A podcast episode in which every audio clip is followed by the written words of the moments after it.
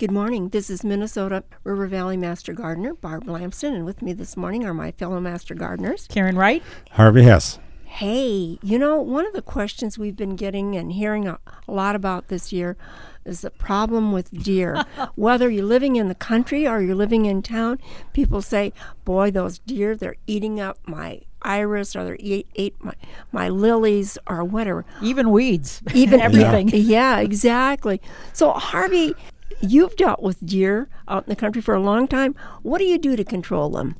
Well, part of our vegetable garden, I got these uh, cattle panels that are four foot high around the edge of that. I've not never had one jump over the yet, and I've had it for about three years already. And then my rose garden, I've got this green wire around that, which is four foot high. Um, but I went and uh, I take these little whirly birds that the kids play with, Yeah, And I stick- pinwheels. Like pinwheels? pinwheels, Yeah. and I Yeah. stick them in, on the top. And now has never jumped over that, and so that's the best way to keep them out. I've used soap, I've used hair, uh, All the folklore. just Yeah. about anything that you want.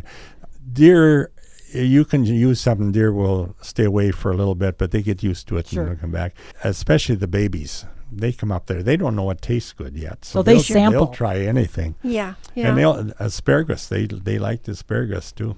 Oh, wow. So, whether you live in, in town or in Yeah. the country, that can be a problem. Karen, what are you doing for deer?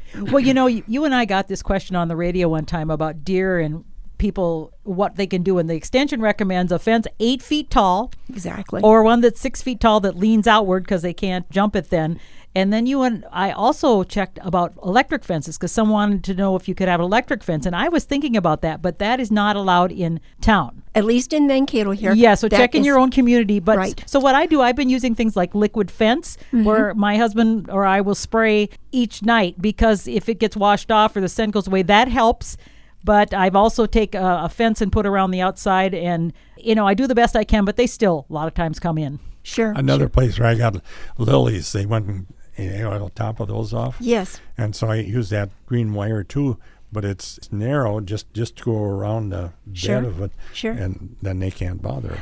Well, you know, one of the things that I did last year and this year, because we never had a problem with deer coming into our yard and eating like they are now. So they come up from the ravine and they seem to go right down the street and then they go from side to side. And they're not shy anymore either, are No. they? And absolutely, and it's just not like one single one. We've had as many as 4 mm-hmm. and if you have a dog or something and it alerts you at night that there's something going on outside, you look out your window and you might see as many as four deer, and they're just eating away. Like at my neighbor's house, he loves impatiens, and they love those impatiens, and they just keep them nibbled off. But what I did, and, and I think I got this idea from you, Karen, I had pruned my roses way back in the spring, and I poked those branches in the soil mm-hmm. and I put them all alongside all alongside the tulips.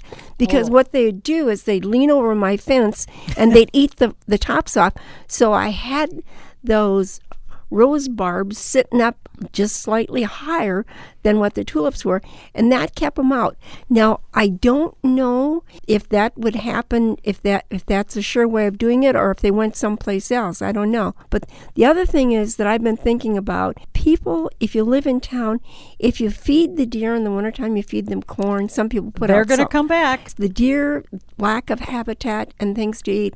So you might want to be a good neighbor and say, you know, I just can't do this because Yes. it brings them up into the neighborhood. They love my smorgasbord is what I got up there. I you, say. you have a smorgasbord. And Yeah, it, and I've seen 12, 15 deer at the same time.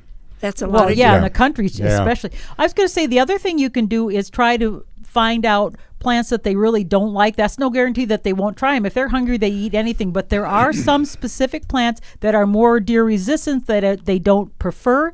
And so maybe you'll have to go that route. At least that will help some. And you could ask Yeah. your local uh, nursery folks, and they could direct you. But like Harvey says, those those fawns that come up Oh, they'll with the try, moms, yeah, yeah, they will they will browse on anything. Well, they ate all my buds off my uh, roses, and they love beets. And, and, and tulip even though the rose bulbs. bushes are Yeah. prickly, Or- they could get a hold of that. And Yeah. yeah, yeah. So I guess the answer is to try and live with deer. yeah, work with deer or tolerate it, whatever. Yes. If you'd like more information about anything to do with gardening, why not contact your extension service? This is Barb Lamson along with Karen, Wright And and Harvey Hesse. wishing you happy gardening.